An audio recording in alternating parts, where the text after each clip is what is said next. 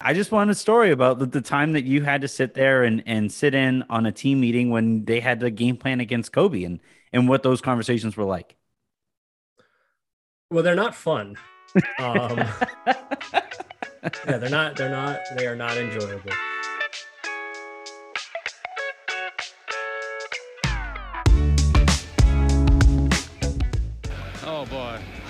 He always seems to get involved, doesn't he? I'm telling you, too many coconuts have hit him right on top of the skull.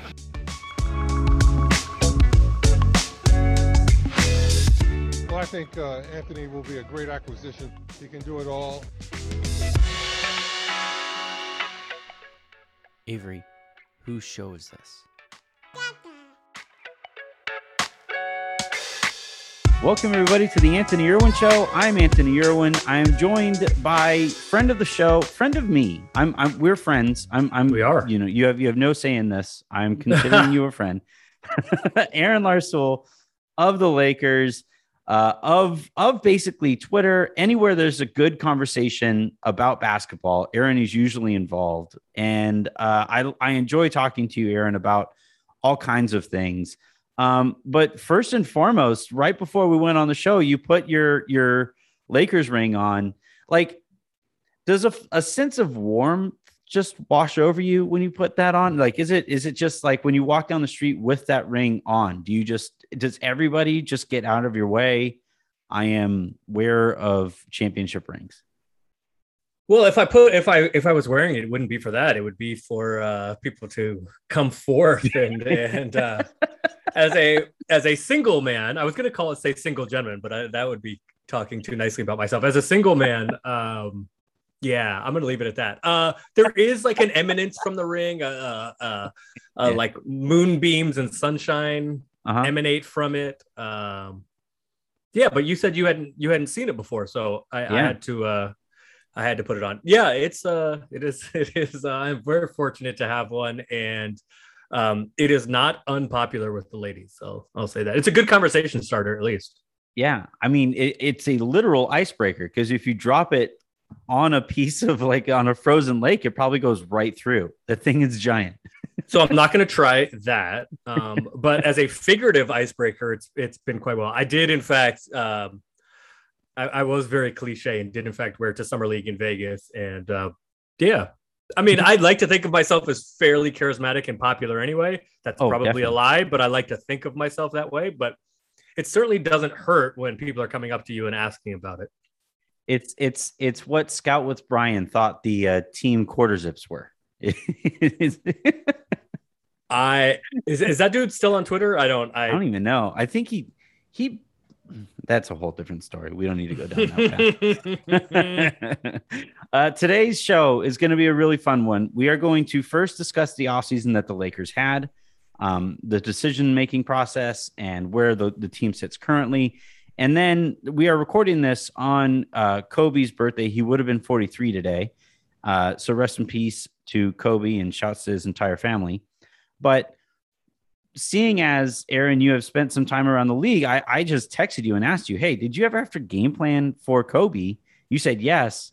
So we're going to go through some Kobe stories on the back end of the show. So I'm looking forward to that uh, quite a bit. Let's start with that offseason, though. The Lakers, I think as it stands, are clear cut favorites, I think, in the West as it as as as their roster currently sits. Uh, they are returning the t- the two most important players, arguably in the Western Conference with LeBron and AD. They bring in Russell Westbrook. Everybody listening to this has already, you know, knows the moves that they've made. And I'm just kind of curious, like if you were to look at this offseason through the prism of what goals they had in mind and how they went about fulfilling those goals, do you a agree with what you think those goals happen to have been, and then b do you think they fulfilled them? So let's start with the the second part of that. Yes, I think the Lakers fulfilled the internal goals. I think it's fair to ask questions about if that is the correct goal setting. But with the clear mandate of what the Lakers wanted to do in the offseason, yes, I feel that they uh, reached their goals for a couple of reasons. Um, we can talk, and I'm sure we will talk about the fit of Russell Westbrook. Mhm. Um, and and to be fair, I have my questions about that. Um, but there is a proof of concept with the Lakers winning the title a couple years ago with a bigger, faster, stronger, Mhm. just no fun to play against mantra. Yeah. And Russell Westbrook fits into that. Unrelenting And- pressure on the rim. and and Dwight fits into that. So, um, what the opportunity cost was in getting Russ, I think is a fair question. What the, the his fit with LeBron, I think is a fair question. Um, the on court fit, I think both of those are fair questions.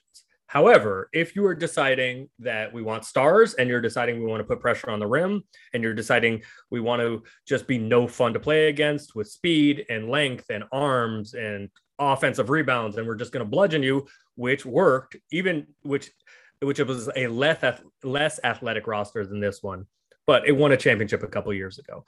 Um so i understand there's a proof of concept um and i understand that being the the direction. And if that is the direct direction you want to go then i think the lakers achieve that goal.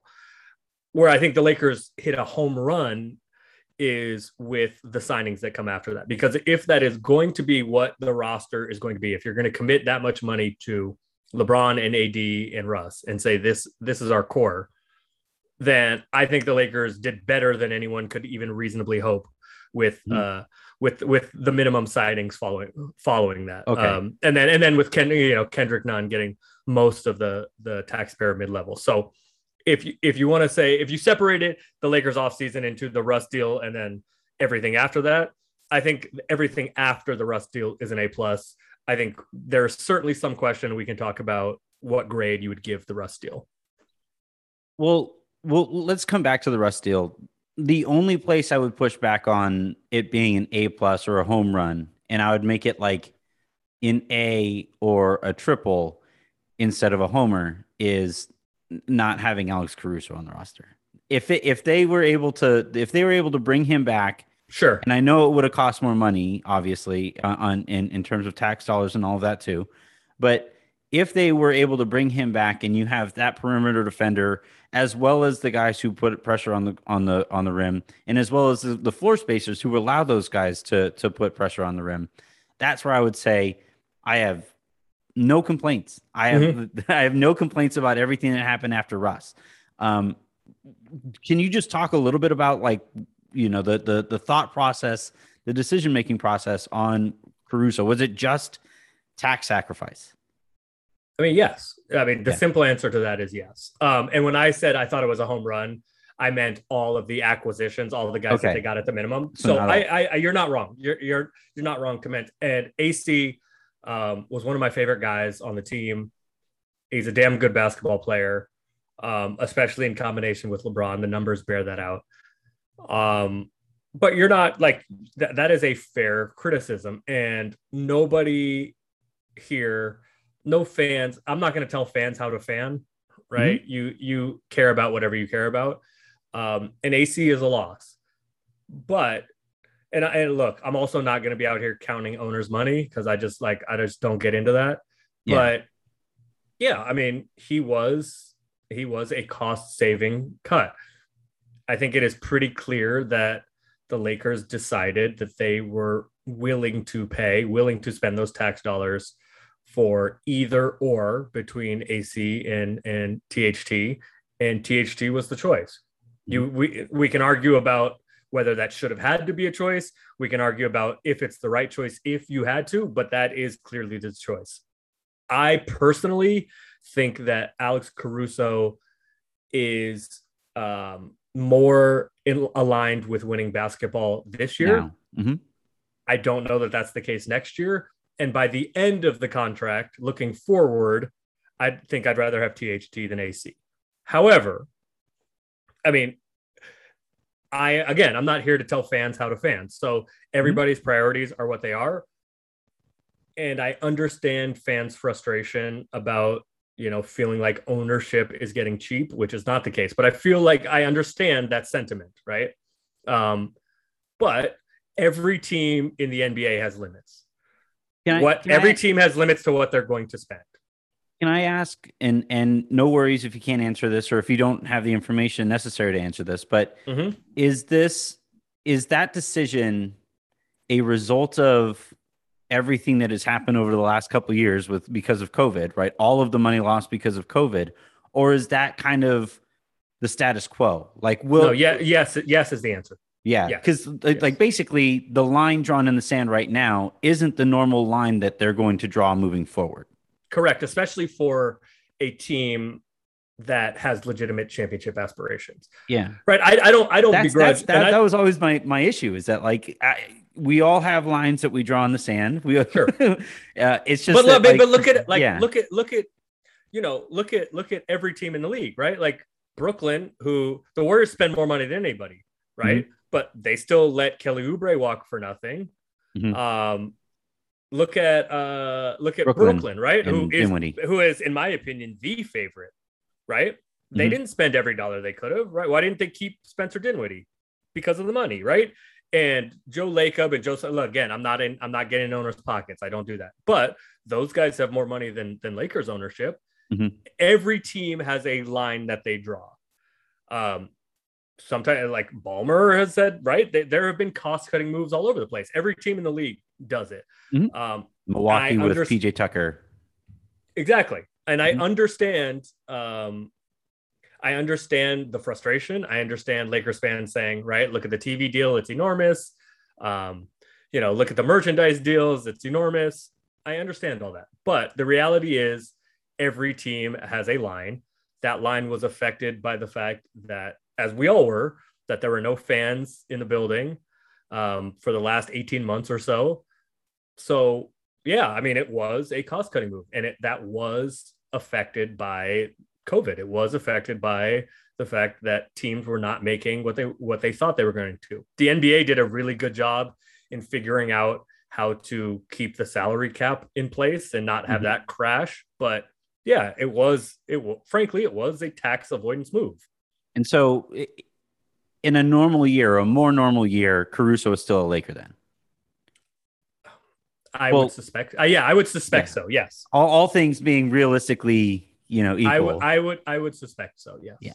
Yeah, that that's because to me, where I'm sitting as as a Laker fan and as somebody who in in in many ways kind of speaks for some Laker fans out there, I'm I'm interested in all right, is this do we have to reset expectations for where where those lines in the sand are going to be drawn?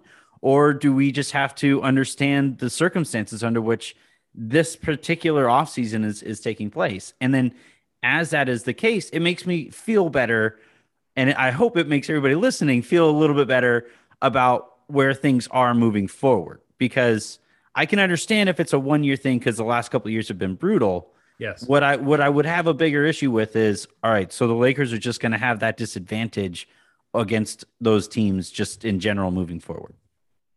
I am confident that the Lakers will spend what is necessary to put a championship Mhm. product forward. Um, I know that that means something personally to Jeanie. I know that uh, a, a big deal for her is maintaining the Lakers are her baby, maintaining Yeah. the the standard and legacy that her father set. Um, I don't think the if if the Lakers struggle going forward at whatever point, it is not going to be because of a lack of resources. But again, commitment. yeah.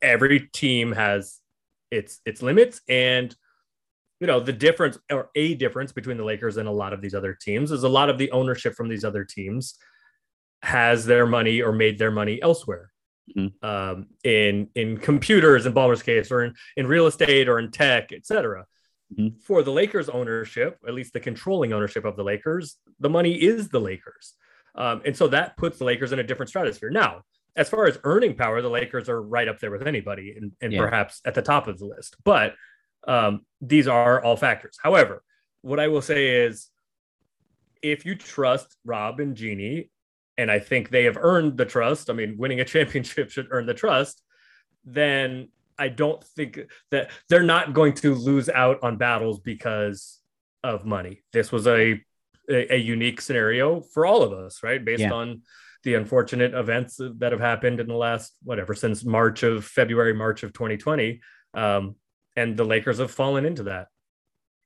It's it's all honestly like uh, if you take anything away from the pod from from this show from this episode, I hope that that's the takeaway here is that this was a unique circumstance because that's that's been the number one question I've had since the off season has been is now behind us. Is like, all right, so what, where do we reset our expectations to? But it sounds like it doesn't need to be some giant. Um, The people the people in charge want to win a championship. Period. Over and over and over. Period. End of discussion. Yeah. Um. me too. yeah. yeah. Me. Me three. Um. Yeah, you too. You get like you- the more rings you get, the more you No, this one- Vegas this summer one- leagues get more this fun. one. This one belongs to my niece. This one. she's already claimed this one. My six-year-old niece. Shout out Boogie. She has already decided this one's hers. So I need another one for my nephew. I have a three-year-old nephew. He needs one, and then I guess I need another one to keep for myself. But Yeah, well, and, and then another one for your favorite podcast host. that's right. All right, let's let's go back to the uh, Russell Westbrook stuff. Harrison because- told you. I didn't know that. Oh crap! He's not a podcast host. He actually makes sure to tell me all the time he doesn't want to do podcasting. Um, Sabrina told you then. I'm quite fond. I'm quite fond of your show with her that she hosts. he actually is the host there too. Yeah, that's Mm. right. Yeah, oh well, congrats, Sabrina, if you're listening. She doesn't listen to the feed. This, you know what? This is how we test her. This is how you test her. to- this is how you and Harrison test her to see if she's paying attention to the feed. all, right, all right, nobody say anything to Sabrina. If Yeah, because this is like this, buried. don't add her. buried like 20 minutes in or 25 minutes in. Yeah. Yeah. If she's actually listening, congrats. If you're not, sorry, I just got your ring. Um, so the the Russell Westbrook deal, and you said that there are some not, I guess, concerns for lack of a better term, uh, regarding the fit there with LeBron. Is there anything that you could be promised heading into the season? Like if there was one thing that Russell Westbrook could promise to do that he has shown an ability to do or that that he is physically capable of doing, right? Those are two very different questions. I know, I know, I know. Well, that's why I'm asking it this way That he's physically capable of doing or that he has shown a willingness to do. Those are two very different things. well, no, so he's physically capable of just about anything. except knocking down the three Yeah, point shot fair. Yeah, consistently. fine, right? fair. That's that's Yeah. that's more what I mean. Because like he could choose to set more screens and be more active off ball. Correct. That's a choice that he could make. Correct. He can't like choose to just become a better three point shooter. That's that's at this stage of his career that doesn't happen very often. Sure. So if he could promise you one thing that he can completely control, what would that one thing be? That would make you feel better about the fit. The on-court fit. Um, so a just like an overall deference is Mm-hmm. is not a physical thing. That's a mental thing, but it would be an overall deference. Mhm. Um, as far as a physical thing, you you mentioned it. It would be just to be more active off the ball. Mhm. Um, meaning, I think him as a screen setter for LeBron would be it will be, however often it happens, will be devastating. Um, Yeah. you know, if LeBron gets doubled, that pass to uh, to Russ, and Russ is the short roll guy, putting with all that athleticism, putting pressure on the rim, a guy that's averaged double digit assists many, many times as a passer, um, and as a decision maker. That I think is is something that if Russ is willing to do that, um, the Lakers are that is going to be unstoppable, especially and you can have Yeah. you can have AD in the dunker spot, ready to catch lobs from Russ. You can have them spaced out depending on who else is on the floor. I think that can be devastating. Um, and then also, Russ is an incredibly effective cutter. hmm Um, he just hasn't done it enough. So Yeah. I think to like the umbrella topic, the umbrella thing of over all of that is just more active off the ball. Um, defensively, it would be just paying attention off the ball. Uh, he's Russ is still Russ is still Yeah. pretty good as a point of attack guy. He's pretty good. He's not great. He's pretty good as a point Yeah. of attack guy. Um, but he has lapses in in effort and lapses in attention off the ball, um, which can lead to some pretty uh, disastrous is too strong of a word, but some some Tough pretty some, some pretty negative Tough look for my results guy. yeah. So one, but one way in which I think both of those things, um, I have hope for both of those things, is because he's not going to have to, and frankly, he's not going to be able to or allowed to carry the same load that he has had to on offense Mhm. um, for all of these years. So hopefully, that allows him more energy, uh, mental energy, emotional energy, physical energy to do those things, pay better attention on defense, be more active off the ball, because frankly, he's not going to have the ball and all the responsibility as he has basically every year since since KD left, with like some kind of question about that in Houston playing alongside Harden. Yeah, I I told you. Remember, we did that uh, Twitter Spaces, like Mhm. basically right after the the Russell Westbrook. Like it's like a day after Russell Westbrook, right? Mm-hmm. And I told you then that I felt better about it then than I did right after the acquisition. And I told you that over the course of the offseason, I would start to convince myself because I'm a homer about like about the fit. And how And- are like what percentage are we now? Have you?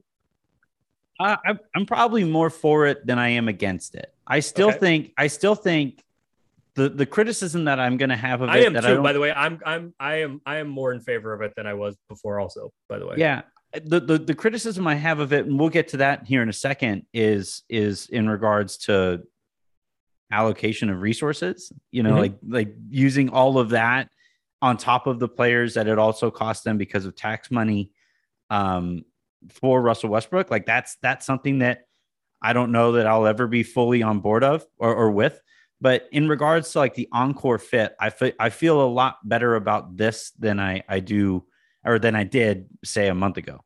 The the stuff with Russ on the ball and and uh how he handles being on the ball or how LeBron handles Russ being on the ball is another thing that I don't like the, the simple solution is LeBron's on the ball. That's it. right. But it's not that simple when you're talking about Russell Westbrook. It's it, it never is. And and like we, we would you would have thought that it was that simple with Russ and Kevin Durant, right? Because Kevin Durant was a more effective player, efficient player. And and and yet that wasn't the case. You would have thought that that was it was just that simple with James Harden, but it wasn't necessarily the case. And so when Russ has the ball, can, have you have you considered any ways that LeBron could be more effective than he's been over the course of his career off of it?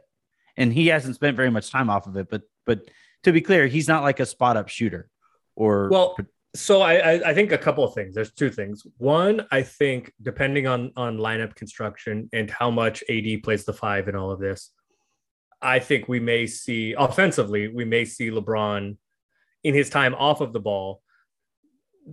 Usually, his time off of the ball in in the recent past has been kind of the as a spaced out shooter, Mhm. um, which he's okay at. He's not great. He's okay. He's good enough that you're not going to leave him, but he's not so good that everybody's terrified. And I don't even know Um, that it's that he's good enough as a shooter that you're not going to leave him. It's that you're not going to leave LeBron James. Like- Fair. Yeah, fair. Yeah, fair. Um, you're just not going to walk away from LeBron James on a basketball. I, I my my my suspicion is in the moments when LeBron is off the ball with Russ these days. And let me be clear, I want LeBron with the ball. yes. Like when, when games matter, totally with you. when games matter, LeBron should have the ball. Yeah. Right. And to me, it's like Russ should have to fit in and LeBron Mm-hmm. should have the ball.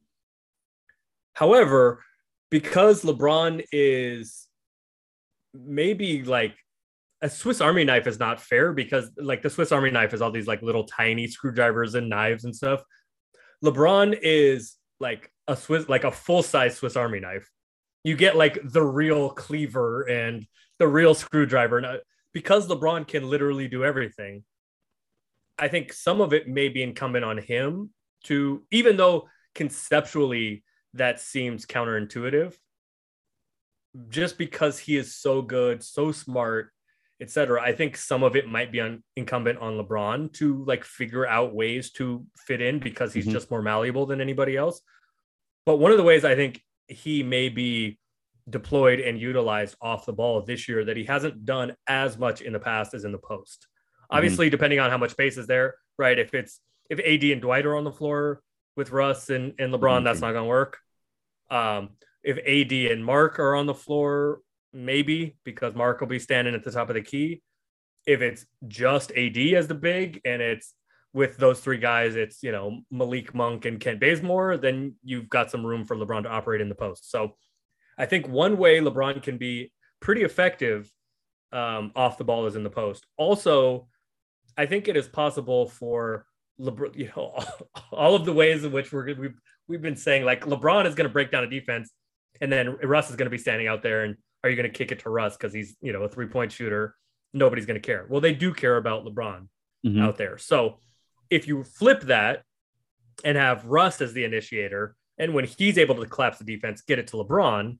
LeBron is a competent three enough three point shooter that defenses are going to worry about that. Plus, like LeBron attacking a closeout or LeBron as the second side guy, you know, on the weak side guy who is a the, the second action kind of thing. Once you kick it to him, is he going Yeah. into another pick and roll? Is he a shooter? So I think flipping those roles is is an option, as is LeBron playing a little bit more in the post, depending on lineup construction.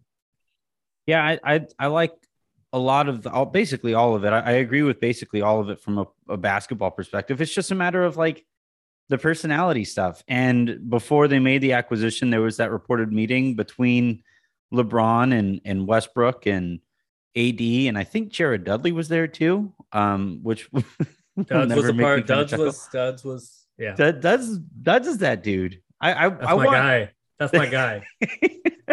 I there, there should be a, a, a documentary on Jared Dudley's ti- tenure as a Laker. Like I would I would Oh, totally watch that. I would 100% watch that. Uh, but the the last kind of thing here because I've seen this go around and and it's mostly a Twitter meme. And it's anytime like Bleacher Report or Sports Center or anything like that tweets tweets out a picture of some combination of LeBron, uh, Melo, AD, Russ, etc. Mhm. And the, the response is like the question is how are you going to stop this? And the response is a two three zone. I just want to go out and uh, go out on a limb. Good and luck. it's a it's a very sturdy limb, but I'm going to go out on a limb and say that I think LeBron and AD and Russell Westbrook will be able to be smart enough on a court to beat a two three zone. I, I just I just can't imagine a world in which a, a, a two three zone actually gives them any issues. No, I mean, I, I think it could give them pro. I think it could give them problems here and there. But if Yeah, that's just your base defense, good luck. I mean, like three or four possessions, like you have three of the most talented, smartest guys in basketball history. Like, good luck. I mean, plus, Yeah. with that athleticism and the different, like you have a huge wing and a big and a point. eh, Like, good luck with all plus plus plus athleticism. Like, if, if you play two three zone against the Lakers and you have let, let's say the reason they would you would do it is because the Lakers don't have a shooter. So let's say it's Dwight. Let's say it's Mhm. Dwight, AD, LeBron, Russ, and I pick one of the wings. I don't care. Yeah. You are going to get destroyed on the offensive glass. Like mm-hmm. Dwight and AD Yeah. and Russ and LeBron on the offensive glass out of a zone with more difficulty. It's not impossible to to block out out of a zone, but it's more difficult because you have to figure out who you're going to get. And often two guys will go to block out one guy because you don't have a specific man matchup. Good luck. Last question before we move on to Kobe stuff. Is AD the most important Laker this season? Because I feel like I feel like I'm reaching that point where Yes. I, I'm I'm willing to Yes. say that he is. He yes. Um, I think that in a weird way, I, I think not in a weird way. AD sets the ceiling um, because you know what you're going to get from LeBron. Like assuming health, you know what you're going to get from LeBron. So LeBron sets the floor and the ceiling because you know what you're going to get from LeBron. But the the the the guy that can take, especially in the playoffs, the guy that can take that ceiling and make it can take the Lakers from a damn good team to a championship team to like you know an all-time team in some respects is Anthony Davis. And I think the floor is set by Russell Westbrook. You're going to get what you're going to Mhm. get from Russell Westbrook. I like He's going to dominate. He's his energy and effort and anger in a good way. Um, and all of that is going to, I think, sets the floor for the Lakers, particularly in the regular season. Um, and I think the fit between the, I think the Russell Westbrook fit is pretty ideal off the court. Um, and I think that is going to have some large benefits Mm. also mostly in the regular season, but I think there's some real benefits in that. But yes, I agree that Anthony Davis is the guy that can take the Lakers from good to really good to great to championship. I think that is Anthony Davis. Yeah, that's that's where I'm at too. All right, let's uh let's go ahead and and and I'm I want to go down memory lane here. It is again Kobe's birthday as we're recording this, and I'm gonna re- I'm gonna release it as soon as we're done, um as as soon as I edit it. So some of you are gonna listen to this on Kobe's birthday, some of you are going to listen to it where Kobe's birthday was yesterday. Uh, if Uh, it's if it's if they do listen to it when Kobe's birthday was yesterday, that's eight twenty four, so that works too. Then it's yeah, then it's Mamba Day. So uh, I I'm, I I want to start here because you you have worked in uh, with a few organizations, right? And Yeah. uh, and you you there has been some crossover here with Kobe. And I just want a story about the, the time that you had to sit there and, and sit in on a team meeting when they had the game plan against Kobe and, and what those conversations were like. Well, they're not fun. Um, yeah, they're not. They're not. They are not enjoyable, or they were not enjoyable. Um, Kobe used to. So most of my time in the NBA, other than with the Lakers, is was with the uh, Trailblazers, was the Portland Trailblazers, and Kobe used to. Just so I know, like for the for the sake of all of these Kobe stories, what is what are the language requirements on on your podcast? Oh, you can We go with it. You Okay. go for it. Yeah. All right. Um, so, fair warning to everybody listening cover your kids' ears. We're good. All right. So Kobe, like I think, at least while while I was in Portland, seemed to have lots and lots and lots of really big games against the Blazers. Mhm. And I think Because one, one of your guys went out there and said he could stop Kobe. so that's why. Uh, so my man Ruben Patterson, the quote unquote Kobe stopper, and I don't Yeah. even really know where that comes from. He was drafted by the Lakers, so I assume it comes from practice when he, early in his career as a Laker. Maybe. I would guess. I don't know if he gave himself that name or whatever, but that carried on into his days with the Blazers. Um, and so we would go, we'd be sitting there, and Kobe, Kobe would just give us buckets, buckets, buckets, buckets, buckets. Yep. He had huge games, probably because he wanted to make a point against Ruben. So we were Mhm. sitting in in meetings one day, and like, how are we going to guard Kobe? What are we going to do? Because Kobe was the top, and this is this is after Shaq had left, but even in those like with those Shaq and Kobe teams, Kobe was always the beginning of the scouting report. Mhm. Um, so this is like Kobe. This may not even be quite Pau yet, and so Kobe is 100%. He's the only guy you have to worry about. Um, and so we're sitting around talking about what we're gonna do about Kobe, and Ruben comes in and is like, "Don't worry about it. I got it. I'm the Kobe stopper." I go, "If you don't shut the fuck up, what?" I mean, like Twitter wasn't a thing yet, but I'm like, but I'm thinking like all that shit is good for. Tw- We're sitting here. Kobe's been kicking our. What are you talking about? I got it. I'll, I, you know, we'll make somebody. We'll make Chris Mihm beat us, or we'll make like I don't even know if Ruben knew anybody else on the Lakers roster at that point, but we'll make whoever else get us. You know, we'll make Smush beat us, or I think By- when was Bynum drafted? I think Bynum was there. He's probably he was around that time. I think he was drafted the year. So they had the one bad year after Shaq, and then they had the high draft pick, and that's what they used on Bynum. So uh, like whoever was there, it was Yeah. And so I go, Ruben, right? And I should be quiet about this. I, so I was over at Ruben's house the night night before playing die. We were shooting dice the night before over at Ruben's house. So I go, Ruben, man, why, what are you talking about? no, I'm good. I got him. No, you don't. You I said think Kobe this. gave us like 48 that night. You said this at the like during the game, or when no, you guys before were the game. dice? Like walkthroughs before the game. Okay. like we're putting the, the plan in. I go, Ruben, no, you don't have him. What are you doing? we gotta send a we gotta send a double. We gotta keep him off his, his left shoulder. We got he's like, nah, I got him. What was like? What were his teammates saying? Like, what are the teammates saying as he said, "No, no, no, I got this"? Did anybody like somebody had Every, to say, well, to "Ruben, honest, you don't"? was afraid. Everybody was afraid of Ruben. So Oh. I mean, in order to have that amount of confidence, you have there has to be a level of crazy there. And I and and and I could see why that would, you know, scare some teammates there and make it so that he's a little too intimidating to tell no, Ruben, you do not have Kobe. You, you, he's, a, you he's clearly good, do he's a not. dude. He's a good Yeah. dude. But no, but I mean, look, that was the that was like he was the only guy that publicly he was crazy enough that he publicly would Yeah. want that smoke, right? He would say, knowing that that would do something to Kobe that he would want. But like the reality is, nobody had Kobe in those days, right? No. This is like whatever, like 05, 06, 07. In those days, nobody had Kobe. Nobody was guarding Kobe, period. One on one, forget it. Nobody. End of story.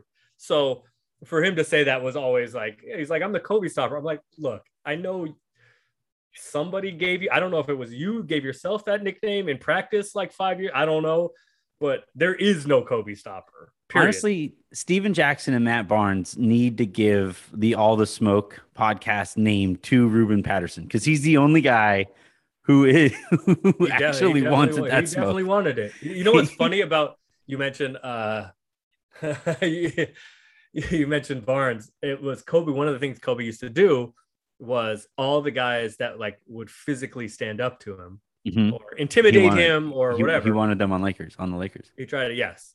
Uh, Matt Barnes and Ariza and Yep. Steve Blake, like all of these dudes that just like we're not intimidated by Kobe. He used to try to, uh, and, uh, Metta, uh, he used to try to acquire these dudes. I was in a, uh, in a, I, I was sitting at like a bar with uh, Przybilla. It was Mhm. Joel Przybilla. It was just like a goon. It was actually still one of my really close friends. Um, Former center for the Blazers. yeah, for the Blazers. Mhm. Uh, got traded. He finished his career in Milwaukee. Mhm. Uh, he started in Milwaukee. Uh, the Blazers traded him to Charlotte, so he, he played for the Bobcats for like nine games. Um, so we were sitting in a bar having a couple drinks, and Blake, who was Steve Blake, who was like a nine-time Laker and an eight-time Blazer, maybe that's reversed. yeah. Uh, so he calls he he calls Joel sitting there and and uh, we're sitting there. This is 2011 probably, and we're we're sitting at the bar and Joel picks it up. He goes, "Hey, it's Blake. Hey, what's up, man?" And uh, so Blake goes, "What are you doing?" He goes, "I'm sitting having a couple drinks with Aaron." So Blake's like, "Hey, what's up, Aaron?" I say, "What's up?" to him, and he goes, "Well, what are you what are you like thinking about doing?" Because Joel's about to be a free agent. He goes, what are you thinking about doing? And Joel's like, I don't know, man. I might retire. Like, I don't know. He goes, I'm Mhm. si- Blake says, I'm sitting here, I'm sitting here with Kobe. And Joel's like, okay. And he goes, Kobe says you got to come play with us. and Joel's like, I guess, man. All right. Well, like talking to my agent, I guess. Was I? You a gotta- late, was, did I blank on the Joel Przybilla Lakers era? No, yeah, he did. Joel did not do it. Joel ended up coming back. It was, uh, you know what? I think it was right before the um the the lockout in eleven, and Joel ended up coming back. Um, the, the the season started in December, and Joel ended up coming back in like February of twelve with uh, the Blazers. But Kobe was definitely trying to get trying to get Joel because Joel was a dude that didn't back down. So Kobe was very uh was well known for any dude that was like not afraid of him, he wanted him because he, he knew Ruben that that Patterson. meant Ruben Patterson was there and gone. So I guess Everybody else, but I gave Ruben Patterson 50 buckets too many. I know he can't defend. he gave he gave. I mean, and, and the thing was, Ruben could defend, but like in Yeah. those days, yeah. right? There's That's just nobody. every. I mean, everybody has a different opinion of when Kobe's peak and prime was, but like as far as like ISO, I'm gonna kill everyone. I can do this by myself. Kobe, like those mid 2000 Kobe years Yeah. Kobe were just like good luck. He, he had those stretches where he would score 50 points. I think he did 50 points in like five straight games or nine straight games, something bananas. I want to say there was like a 13 or 14 game stretch where his lowest point total was like 36. Yeah, right. No, there was there was certainly with 40 40 being the threshold, the streaks are pretty outrageous. The the the streak and and I say streaks plural, which is Yeah, multiple, outrageous by itself. Right. you know.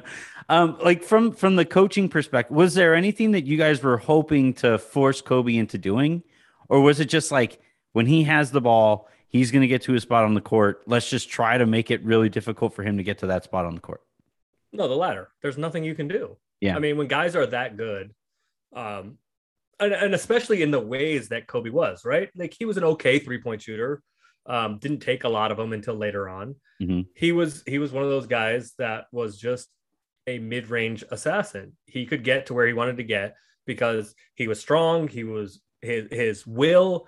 Um, but like the the biggest, I think the biggest part of Kobe's game was his footwork Yes. his strength and his ball handling and that footwork allowed him to get wherever he wanted to get. He could Mm-hmm. literally, Kobe literally, I've know a bunch of stories. I've heard a lot of stories of Kobe telling guys, like, I'm gonna go here. Two dribbles right? right, one Right. I'm gonna, I'm here's where I'm gonna go. You're not Mhm. gonna do anything about it. Right. And it- you, you and I were talking a little earlier about about Kevin Durant, right? Kobe doesn't have that size, but it's the same kind of thing. Like he, he Kevin Durant's going to get where he wants to go, and there's Yeah. nothing you can do about it because he's seven feet. Kobe's going to get where he wants to go because he's that skilled, and he's got that Jordan fadeaway, uh, and was a good athlete until the very latter stages of his career.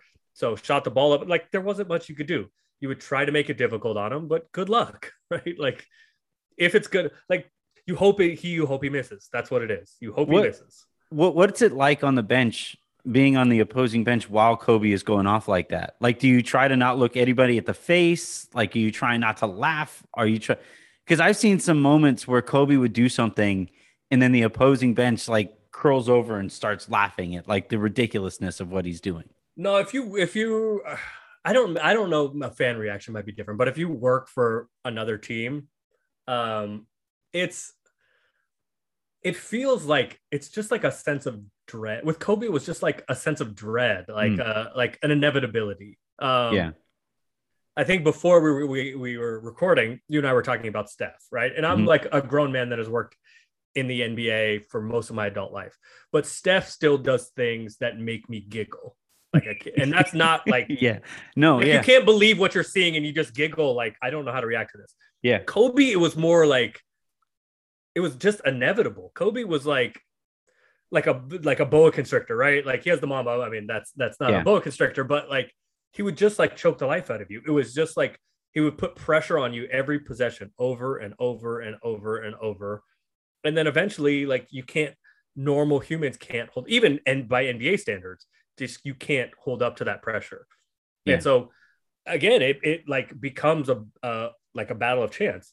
He's going to do what he wants to do. The question is if the ball goes in or not, right? So it wasn't like yeah, you don't like you with Kobe, it, it was rarely like, oh my god, like any one moment was like, oh my god. It was just the like it was the the collection of moments that's just like, okay, here he goes again, here he goes again, here he goes again, here he goes again. And it's like a helpless feeling because there's nothing you can do about it. yeah. That's I can. I, I as you're saying that, it, it's one thing where, like, if Steph is doing something to somebody, there's an embarrassing factor, and and that, that's not to say that Kobe didn't embarrass people. Like he is very was very capable of of of embarrassing plenty of people too, but. With with Steph, it's it's you know four or five dribbles, a couple crossovers. You got leaning the wrong way one time. You take one step too many one way, and you're all of a sudden you're on the floor. Kobe right. was and just he like, go, he's going to the rim, or it's a step back three that he shot and is running back on defense while the ball's still in the air because he knows Yeah. it's good. he's like high Kobe, it was your, just like Kobe was like strangling the life out of you every possession. Yeah. I I've always kind of, you know, there's you always do this with former players and and the game is played so differently now that I love to think about ways different guys fit into the fit into the modern NBA. And you know, a, a lot of times it's looked at with Kobe through the prism of, well, of course he would have studied analytics and he would have figured out the the important shots to take and all that stuff. But I actually think Maybe. What what what would have made Kobe the the like basically impossible to guard is that defenses nowadays are giving guys that shot. They're, they're, they're like the most nights he's going to go into uh, go against a team that has no idea how to stop a player that efficient from those spots who is willing to take that shot over and over and over again and now has more space to do so. So like Mhm. that's as much as as easy as, as it is to just kind of look at Kobe and say, "Oh yeah, of course he would have done the things to make him a more uh, efficient player." I think the game inherently would have made himself made him more efficient because of the the pressure he could put on the rim with more space, and then because the shots that he's taking and the shots that he was killing all these teams with, like they the defenses don't know what to do to take that away. Well, uh, no, I think it's more than that. Defenses are designed now to allow give that. Yeah, Yeah, I think you know what. I, as you were saying that, I don't know that this is a really good comparison, but I think just like a minimum baseline for Kobe as an offensive player now is like Kawhi, right? Like Yeah. it's he's just like a monster. His he's stronger than you. He's a robot. He's gonna get to his spots. He's gonna kill you from the mid range. He's gonna be efficient. He's not gonna shoot a ton of threes, but he's gonna shoot them efficiently. And he's just gonna murder you getting to his spots and shooting mid range jumpers. I think I think Yeah. that is like the absolute Absolutely. floor, you know, like uh, of of of how Kobe would translate now. that's the floor. Kobe was a better offensive player than Kawhi. Oh, absolutely. No, I'm I'm saying that like I think the, I know, think we're- I think Kawhi now is the floor of what Kobe would be in this era. Yeah, I, I would have loved to seen it. Uh, and and and I love, I just love the notion of people just telling Ruben, like, Ruben, Ruben, come on. dude's killing this dude's killing this dude's killed you like five straight games. What you were not I'm the Kobe stopper. Okay, man, like sure, but like I just got the everybody. t-shirts But made. what are you gonna do?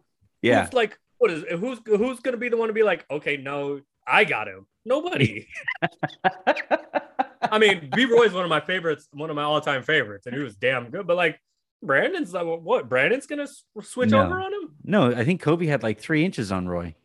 Nobody could nobody could do anything. Right, but I'm saying even even by even by guys who could maybe do something. I Roy is pretty low on the list for for guys who could maybe Yeah, do something to him because Kobe Kobe had like three inches on him. The guy who I basically what I remember from Kobe, the guys who gave him the most issue were taller, longer players who were as fast as him, and they're, they're very rare. Like you mentioned, Kawhi. If Kobe was playing against Kawhi nowadays, Kobe would just like most players struggle to beat him one on one. Kawhi would give him problems. KD would give him problems. At the like end of- would give Yeah. him problems. Okay, fine. But like Yeah, but you're talking about three of the best individual Right. defenders that we've ever seen. fine. Yeah. All right, man. Well, this was an absolute blast. We last time you were on here, we did the the most embarrassing uh, sports moment or athletic moment, so we don't have to go down that path again. Thank you very much for hopping on with me uh, the way you did, and, and all of the support that you've given the show um, as often as you have, Aaron. And and uh, I can't wait to keep talking to you over the course of of of the off season and into the regular season. Anytime, brother. Love the show and love what y'all are doing. Make sure you guys check out every show on the Silver Screen and Roll feed. It's about 64 of them. They all got that different flavor, but uh, and even a few of them don't have Anthony. Not a lot of them, but a few of them don't have Anthony. So uh, yeah, I, I enjoy it. I listen. Uh, I listen on, on my way wherever I'm going in the car. I, I listen to all y'all shows, so I appreciate the content. Thank you very much, man. And Sabrina, if you're listening, you, you, you can contact Aaron about where to find the future. Indeed.